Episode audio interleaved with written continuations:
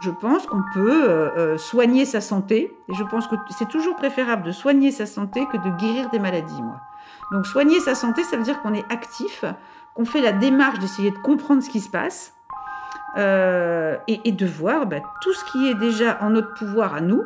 voilà, donc moi, je, je j'ingurgite plein de connaissances et puis après j'essaye d'en faire une, une version pédagogique qui va donner en fait envie aux femmes de m'écouter et éventuellement de choper des bribes de trucs qu'elles vont ensuite euh, s'approprier et qu'elles vont mettre en, place dans leur vie et, pour leur bien-être en fait. Voilà, ça c'est vraiment le, ce, ce qui me plaît de faire en fait. Voilà.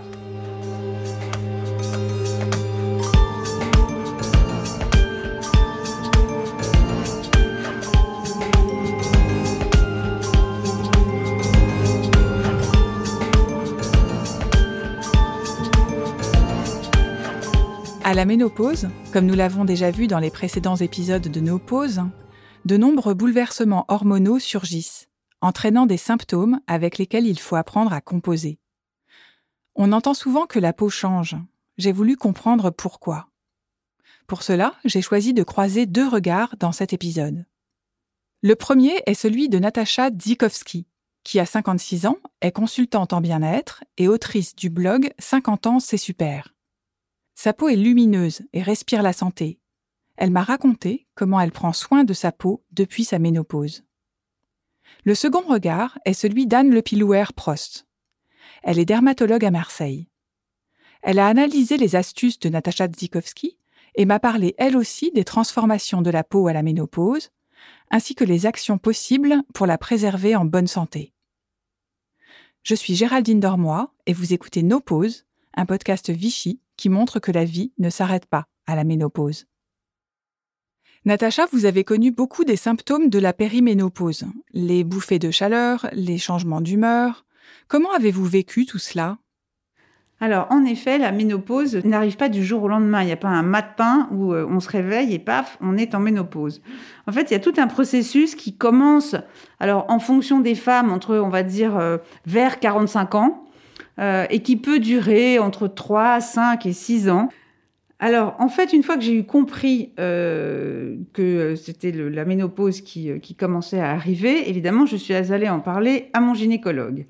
Et là, sa réponse a été une réponse donc de médecin euh, m'expliquant que, euh, en effet, les, euh, les, bouffées de chaleur, les sautes d'humeur, les troubles du sommeil, tout ça, c'était tout à fait des signes annonciateurs, et que si je voulais lutter, j'aime pas trop ce mot-là, enfin, si je voulais me débarrasser de tous ces signes, eh bien, la seule chose à faire, c'était de prendre ce qu'on appelle le, le, TSH, donc le traitement substitutif hormonal, le fameux qui permettait en fait de réguler à nouveau la production d'œstrogènes en m'expliquant que les œstrogènes, c'est vrai, dans la chaîne de commande hormonale, bah, ils ont, des, des, incidences sur plein de choses, dont la qualité de la peau. En fait, à partir de là, je lui ai expliqué que je ne prendrais pas d'hormones de synthèse parce que je considère que euh, c'est pas complètement anodin par rapport à la santé. Donc là, je lui dis, eh bien, euh, cher monsieur, que puis-je faire? Là, très sincèrement, il m'a regardé en me disant, bah, je ne sais pas. Donc c'est pas grave. J'ai pris mon petit bâton, bâton d'enquêtrice et je suis allée voir des homéopathes, euh, divers et variés, jusqu'à trouver en fait euh, des plantes qui fonctionnent très bien sur moi. Donc voilà, donc je me suis, euh, je me suis débrouillée comme ça et je, en fonctionnant avec des plantes, voilà. Et je trouve que c'est pas mal. Et pour la peau, parce que c'est vrai qu'il y a un lien sur, sur, il y a un lien entre les œstrogènes et la qualité de la peau, tout simplement parce que il y a un lien entre les œstrogènes et la production de collagène et d'élastine. Collagène et élastine étant les les armatures de la peau, ce qui en fait la fermeté. Euh, et donc là, bah, c'est pareil. Il y a une nourriture, enfin, il y a une alimentation euh, belle peau quelque part. Ensuite, je prends régulièrement des compléments alimentaires pour entretenir ma peau de l'intérieur. Voilà. Euh, et avec tout ça, ça fonctionne en fait. Avant la périménopause, quelle relation entreteniez-vous avec votre peau? Alors moi, j'ai toujours pris soin de ma peau. C'est-à-dire que, euh, ayant eu la chance de travailler pour des marques de cosmétiques depuis longtemps, euh, je sais que la peau, comme c'est un organe vivant, c'est un, c'est un organe dont il faut prendre soin de l'intérieur comme de l'extérieur. Donc j'ai toujours fait attention à mon alimentation. J'ai toujours préservé ma peau depuis que j'ai 30 ans du soleil. Donc j'utilise euh, des produits avec des SPF. Euh, je ne m'expose pas euh, quand il y a un soleil trop fort. j'ai fumé. Et l'époque où je fumais, eh ben, ma peau était beaucoup plus grise et étouffée. Et six mois après avoir arrêté, j'avais retrouvé un teint beaucoup plus rosé, beaucoup plus frais. Donc moi j'ai cette, euh, dire cette discipline ou cette hygiène euh, de soin de ma peau euh, avec une, comment dire, un principe, c'est que je ne mets pas énormément de choses sur ma peau. Parce que la peau, elle n'a pas besoin qu'on lui mette une tonne de produits tous les jours. Elle a besoin vraiment d'avoir des choses très ciblées qui vont répondre en fait à son horloge interne, puisque notre peau, elle a une sorte de ce qu'on appelle euh, une chronobiologie. Donc euh, la journée, elle a besoin de se défendre contre les agressions extérieures, donc la pollution, les UV, euh, le tabac, etc. Donc elle a besoin d'antioxydants. Et la nuit, où elle est au calme, en fait, la nuit, la peau, entre 23h et 4h du matin, c'est une centrale qui se met en route et elle, à la fois, elle se détoxifie et ensuite, elle s'auto-régénère la peau. Donc la nuit, la peau, elle a besoin d'avoir été très très très bien nettoyée le soir et elle a besoin d'être nourrie. Mais un produit la nuit suffit amplement. Peu de produits bien ciblés suffisent à l'entretien de la peau. Alors justement, quand la périménopause est arrivée, et a fortiori la ménopause, comment est-ce que votre peau a réagi? Alors euh, c'était assez intéressant, c'est que à partir de 47, 48 ans, je trouvais que euh, j'avais l'air plus fatiguée. C'est pas que j'avais beaucoup, j'avais pas plus de rides. En fait, je n'avais pas de problème de rides. J'avais un problème de ma peau perd du tonus, euh, elle commence à être euh, moins ferme et surtout, je trouve que autour de la, ce qu'on appelle le sillon nasogénien, donc c'est-à-dire ces, ces rides qu'on peut avoir qui partent de la base du nez autour de la bouche, je trouvais que là, ça commençait à se marquer un petit peu, et c'est ce qui donne un air fatigué. Alors ça, j'étais bien embêtée en me disant, bah mince, que vais-je faire? Mon premier réflexe a été de me dire, bah, puisque ma peau est un petit peu fatiguée, euh, peut-être il faut la muscler. Donc, je suis allée faire.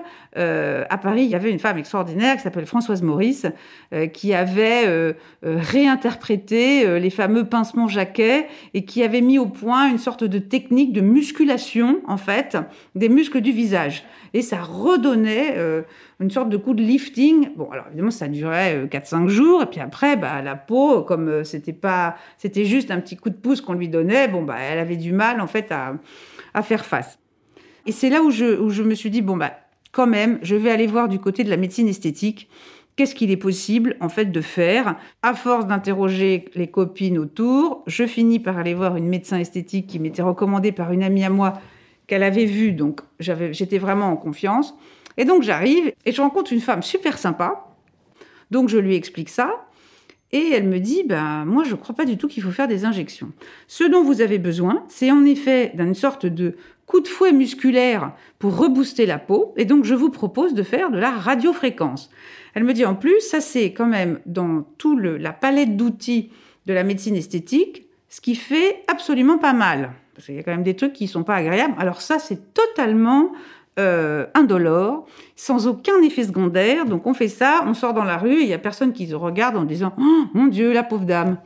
Donc elle m'explique en fait que c'est un procédé où on chauffe en fait le derme et en chauffant le derme, ça provoque une réaction à l'intérieur du derme et ça déclenche la production de collagène. Ça aide aussi l'acide hyaluronique et la peau, elle reprend du tonus. Et j'ai vu, en effet, au bout de quatre semaines, que ma peau, elle commençait à être euh, un petit peu plus, euh, un peu plus ferme. Bon, je me suis dit ah bah tiens c'est pas mal, euh, ça a l'air de marcher. Et le vrai résultat, en fait, on le voit au bout de deux trois mois où là en fait la peau, bah, elle s'est tout s'est remis en marche. Et donc là, ma peau, elle était super. J'étais, hyper contente. Là, tout à coup, j'avais bonne mine. Voilà, c'était euh, ça, c'était une belle découverte, la radiofréquence. Et voilà, c'est comme ça que j'ai résolu mon petit problème. Et puis, le temps passant? Alors, le temps passant, il y a un moment où ça me, là j'ai franchi le pas, c'est que j'avais quand même l'impression, mais c'était pas qu'une impression, c'est une réalité, que quand même ma peau perdait en densité et que du coup, bah, les, traits, ils étaient plus aussi euh, rebondis qu'avant, ce qui est logique, hein, puisque de toute façon l'épiderme, au bout d'un moment, il glisse sur le derme, puisqu'il a plus son petit matelas là qui le, qui le tient bien accroché.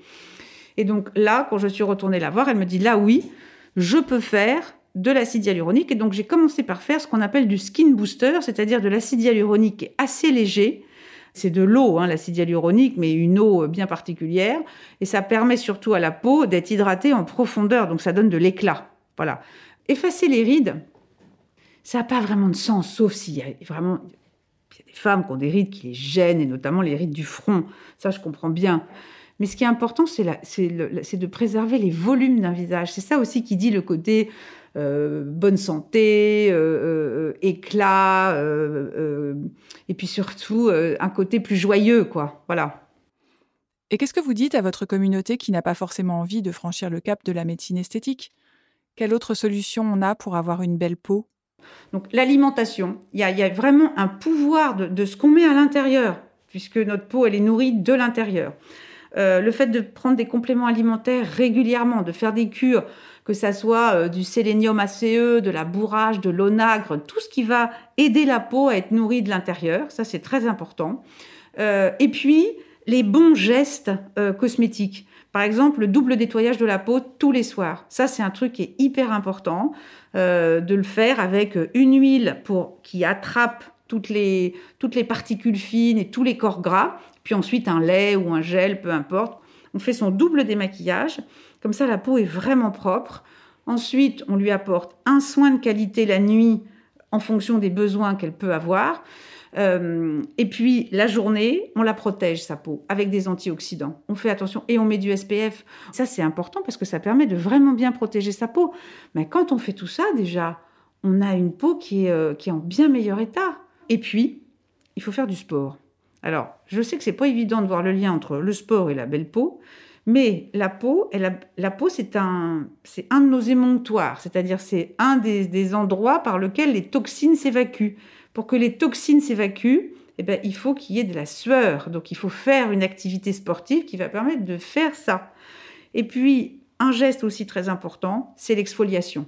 Parce que l'épiderme, en fait, donc ce qu'on voit en surface de notre peau, c'est plein de petites peaux mortes en fait. Donc il faut les, il faut les aider à desquamer, parce que sinon elles s'accumulent, ça fait un petit tapis comme ça de, de, cellules mortes, et là on peut mettre toutes les crèmes du monde, il n'y a rien qui va rentrer. Donc l'exfoliation une fois par semaine, là ça aussi ça permet d'avoir une belle peau euh, rosée, parce qu'en plus ça active la circulation.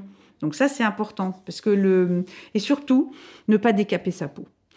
Parce que ce qu'on ne sait pas toujours, c'est que sur notre peau, nous avons un petit film hydrolipidique, c'est-à-dire un petit film de gras. Ce petit film, en fait, hydrolipidique qu'on a sur notre visage, nous protège des agressions extérieures, quelles qu'elles soient, les écarts de température, la pollution, etc. Avec l'âge, et notamment au moment de la ménopause, on perd ce gras. Voilà. Donc ce, ce, film hydrolipidique, il se régénère moins bien. Donc c'est le moment où la peau, elle a besoin de gras euh, et de bons gras pour être protégé. D'où les huiles de soin. Voilà. Donc on peut faire tout ça. Et on n'est pas du tout obligé de faire de médecine esthétique. Et il faut pas en faire si on n'a pas envie, surtout. Moi, souvent, j'ai des, femmes qui m'écrivent en me disant Oh là là, j'ai croisé mon reflet dans le miroir, là, et je me retrouve plus. Alors là, dans ces cas-là, il faut faire quelque chose pour se retrouver. Mais pas se retrouver comme quand on avait 20 ans, se retrouver avec une image qui nous fait plaisir ou qui nous plaît. Euh, c'est ça qui est, très important, en fait. Et à partir de là, bah, c'est vous qui décidez le protocole que vous allez suivre ou pas suivre, parce que de toute façon, on ne fait bien et avec cœur que ce qui vraiment nous fait plaisir.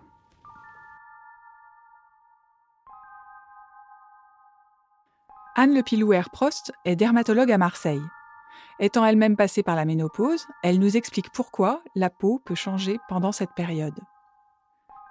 Quels sont les effets de la ménopause sur la peau, Anne Le Pilouer-Prost La ménopause traduit en fait une carence hormonale principale, c'est la carence en œstrogène. Et donc quand on va être en carence hormonale d'œstrogène, on va avoir une augmentation de la sécheresse cutanée avant tout avec parce qu'il y a une diminution des sécrétions, parce que le taux d'acide hyaluronique diminue, parce qu'on a moins de production de facteurs hydratants de la peau qu'on appelle les NMF. Et puis il y a d'autres choses aussi, la peau devient plus pâle parce qu'il y a des altérations au niveau des petits vaisseaux et il y a une diminution aussi avec de la production de mélanine qui est dépendante euh, pas mal des oestrogènes. Et puis bien sûr, on a ce qu'on appelle l'atrophie qui s'installe, l'amincissement de la peau qui au plus va aboutir à ce qu'on appelle la dermatoporose, qui est l'équivalent de l'ostéoporose pour les os, mais pour le derme cutané. Donc cette atrophie, elle est due à une diminution, une anomalie de production du collagène et à une augmentation surtout de la dégradation du collagène. Alors c'est par des mécanismes euh, au niveau de l'oxydation cellulaire. Les oestrogènes sont protecteurs au niveau de l'oxydation et du vieillissement des cellules et également au niveau du système du calcium, qui est très important pour les communications entre les cellules. Quels sont les traitements ou les options possibles pour pallier cette carence en œstrogène et ses conséquences sur la peau? Alors, avant tout, quand on peut, c'est le traitement substitutif de la ménopause. Mais il y a, quand on ne peut pas le prendre, il y a d'autres moyens. Donc, euh, au niveau de la sécheresse muqueuse, il y a, on peut mettre des fois des œstrogènes en ovules parce que c'est quand même quelque chose d'assez important, l'atrophie vulvo-vaginale à 50 ans ou même à 35 ans. Parce que généralement, quand on parle de la ménopause, on pense des femmes après la cinquantaine, mais malheureusement, il y a énormément de jeunes femmes qui, après un cancer du sein euh, ou de l'utérus, ont euh, une ménopause chimique induite par les traitements de leur cancer alors, quand on ne peut pas prendre les hormones, on peut compenser justement d'abord en surveillant bien sa thyroïde, son sucre, etc., pour être hyper calé dans les autres domaines, et puis faire du sport un peu fractionné dans la journée, hein, il est recommandé, pour secréter de l'hormone de croissance. Et ça, ça va vraiment permettre aux femmes qui peuvent pas prendre le traitement substitutif d'avoir une sorte de compensation. Donc, fractionné, ça veut dire qu'au lieu de courir euh, euh, trois quarts d'heure euh, tous les deux jours, il vaut mieux quatre fois par jour faire des pompes contre un mur ou monter les escaliers à grande vitesse. Ça, ça stimule la sécrétion d'hormones de croissance, qui n'est pas qu'une hormone de l'enfance, qu'une hormone de croissance. Toute la vie, elle aide en anti-vieillissement. Pardon pour cette question simpliste, mais quelle est la relation entre hormones de croissance et œstrogènes Justement, il n'y a pas de relation entre elles. Ce sont deux hormones différentes, mais quand on n'a plus d'œstrogène et qu'on ne peut pas en prendre, l'hormone de croissance, qui est complètement différente, hein, parce qu'elle est sécrétée tout à fait autre part euh, au niveau de l'hypophyse, euh, bon, etc. Elle va avoir euh, des récepteurs et des actions au niveau justement des fibroblastes, qui sont les cellules du renouvellement de la peau, qui va les stimuler. Donc, on contourne, si vous voulez, un peu le problème des oestrogènes. Et c'est pour ça que le sport est très recommandé après la ménopause, l'activité physique. Pour garder une belle peau, on parlait aussi tout à l'heure avec Natacha Dzikowski des antioxydants et de la protection solaire. Est-ce que vous pouvez m'en dire plus? Alors au niveau cutané, il va falloir agir aux deux niveaux où euh, il y a problème, c'est-à-dire au niveau de l'épiderme et du derme. La cosmétologie active, c'est quand même le premier niveau de, de, traitement. Donc, comme la peau est atrophiée et sèche, même les anciennes peaux grasses, il va falloir les nettoyer avec des produits non détergents très doux. Il va falloir euh, ces petites cellules mortes qui traînent un peu trop, ce qu'on appelle les exfolier, avec des, des acides alpha-hydroxylés euh, ou lipohydroxylés doux qui vont permettre un bon nettoyage, d'avoir le teint bah, moins terne, moins jaune, euh, ce qui se passe après la ménopause. Bien sûr, il faut plus s'hydrater. Bien sûr, il faut se protéger parce que le, principal aussi euh, euh, dégât oxydatif au niveau des cellules, ça va se faire par les UV. Donc on protège par des écrans solaires et on essaie de combiner ces écrans solaires à de la vitamine E parce que ça va encore augmenter l'effet antiradicalaire euh, des écrans solaires. Et puis donc, à part la protection et la douceur et l'hydratation, on va essayer de stimuler les cellules. Donc on a toujours en dermatologie la molécule de référence, c'est la vitamine A acide. Donc on ne peut pas toujours utiliser des rétinoïdes forts quand la peau est sèche, atrophique, mais on va utiliser à ce moment-là des dérivés des rétinoïdes, donc rétinaldéhyde, rétinol, plus ou moins concentré. Ça, ça va être le soir, un soir sur deux, et ça va être adapté à chaque peau, plus ou moins sensible, plus ou moins résistante, plus ou moins sèche, plus ou moins grasse. Donc en dehors des rétinoïdes, donc les antioxydants sont vraiment très importants pour le vieillissement cellulaire, on le sait de plus en plus. Donc les antioxydants, c'est essentiellement la vitamine C, mais aussi l'acide férulique et d'autres vitamines euh, et oligo-éléments. Et euh, cela, on le donne plutôt le matin dans des sérums. Et vous avez beau manger plein de fruits et de légumes à partir de 35 ans chez la fumeuse, 40 ans chez les autres personnes, malheureusement, ces vitamines et ces antioxydants ne vont plus jusqu'à la peau. Donc on est obligé de faire un apport externe. Le problème c'est qu'il y a la barrière cutanée. Donc euh, les, laboratoires ont travaillé là-dessus et bon chez Vichy vous avez donc euh, les ampoules Lift Active à la vitamine C qui sont très concentrées en antioxydants et qui peuvent être très intéressantes. On va donc mettre le matin et le soir, donc, on va alterner en fait un rétinoïde ou un dérivé de rétinoïde topique et un acide de fruits.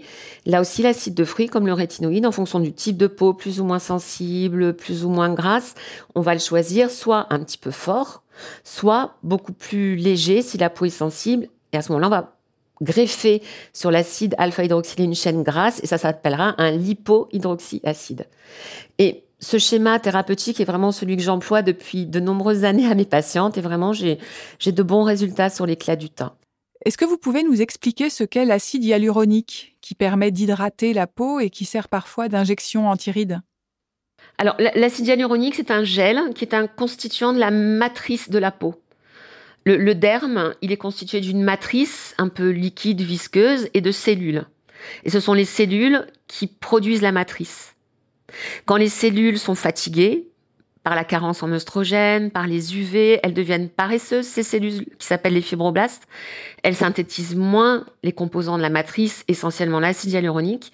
Et donc, nous, on va injecter de l'acide hyaluronique, qui est un composant donc naturel du derme, euh, pour euh, repulper la matrice. Et, et, du coup, il y a un double effet, c'est-à-dire qu'il y a un effet de pulpage, et il y a aussi un effet que les cellules vont être dans un meilleur environnement, les fibroblastes paresseux et, ça va les stimuler un petit peu, ça va les rendre, les protéger et du coup eux-mêmes vont un petit peu plus synthétiser de, nouveau des composants du derme. Donc ça a un double effet.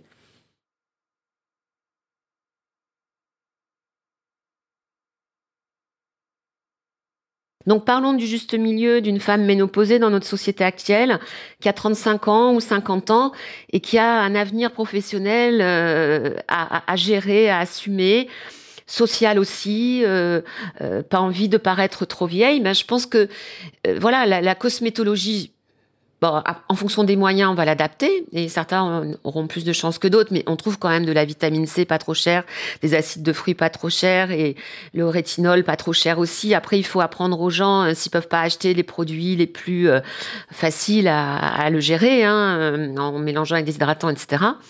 Après, les techniques de soins, donc Faites avec modération et surtout, je dirais, faites en les combinant. Ça va vraiment donner des bons résultats. Si on fait que de l'acide hyaluronique, on peut être surgonflé. Si on fait trop de toxines, on peut être comme une poupée de cire. C'est horrible, c'est inhumain, ces visages de toxines surdosées.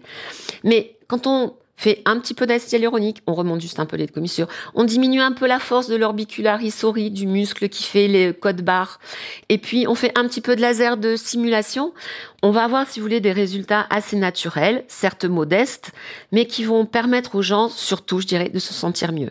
Et quand on se sent mieux, on a un certain éclat dans les yeux qui réapparaît.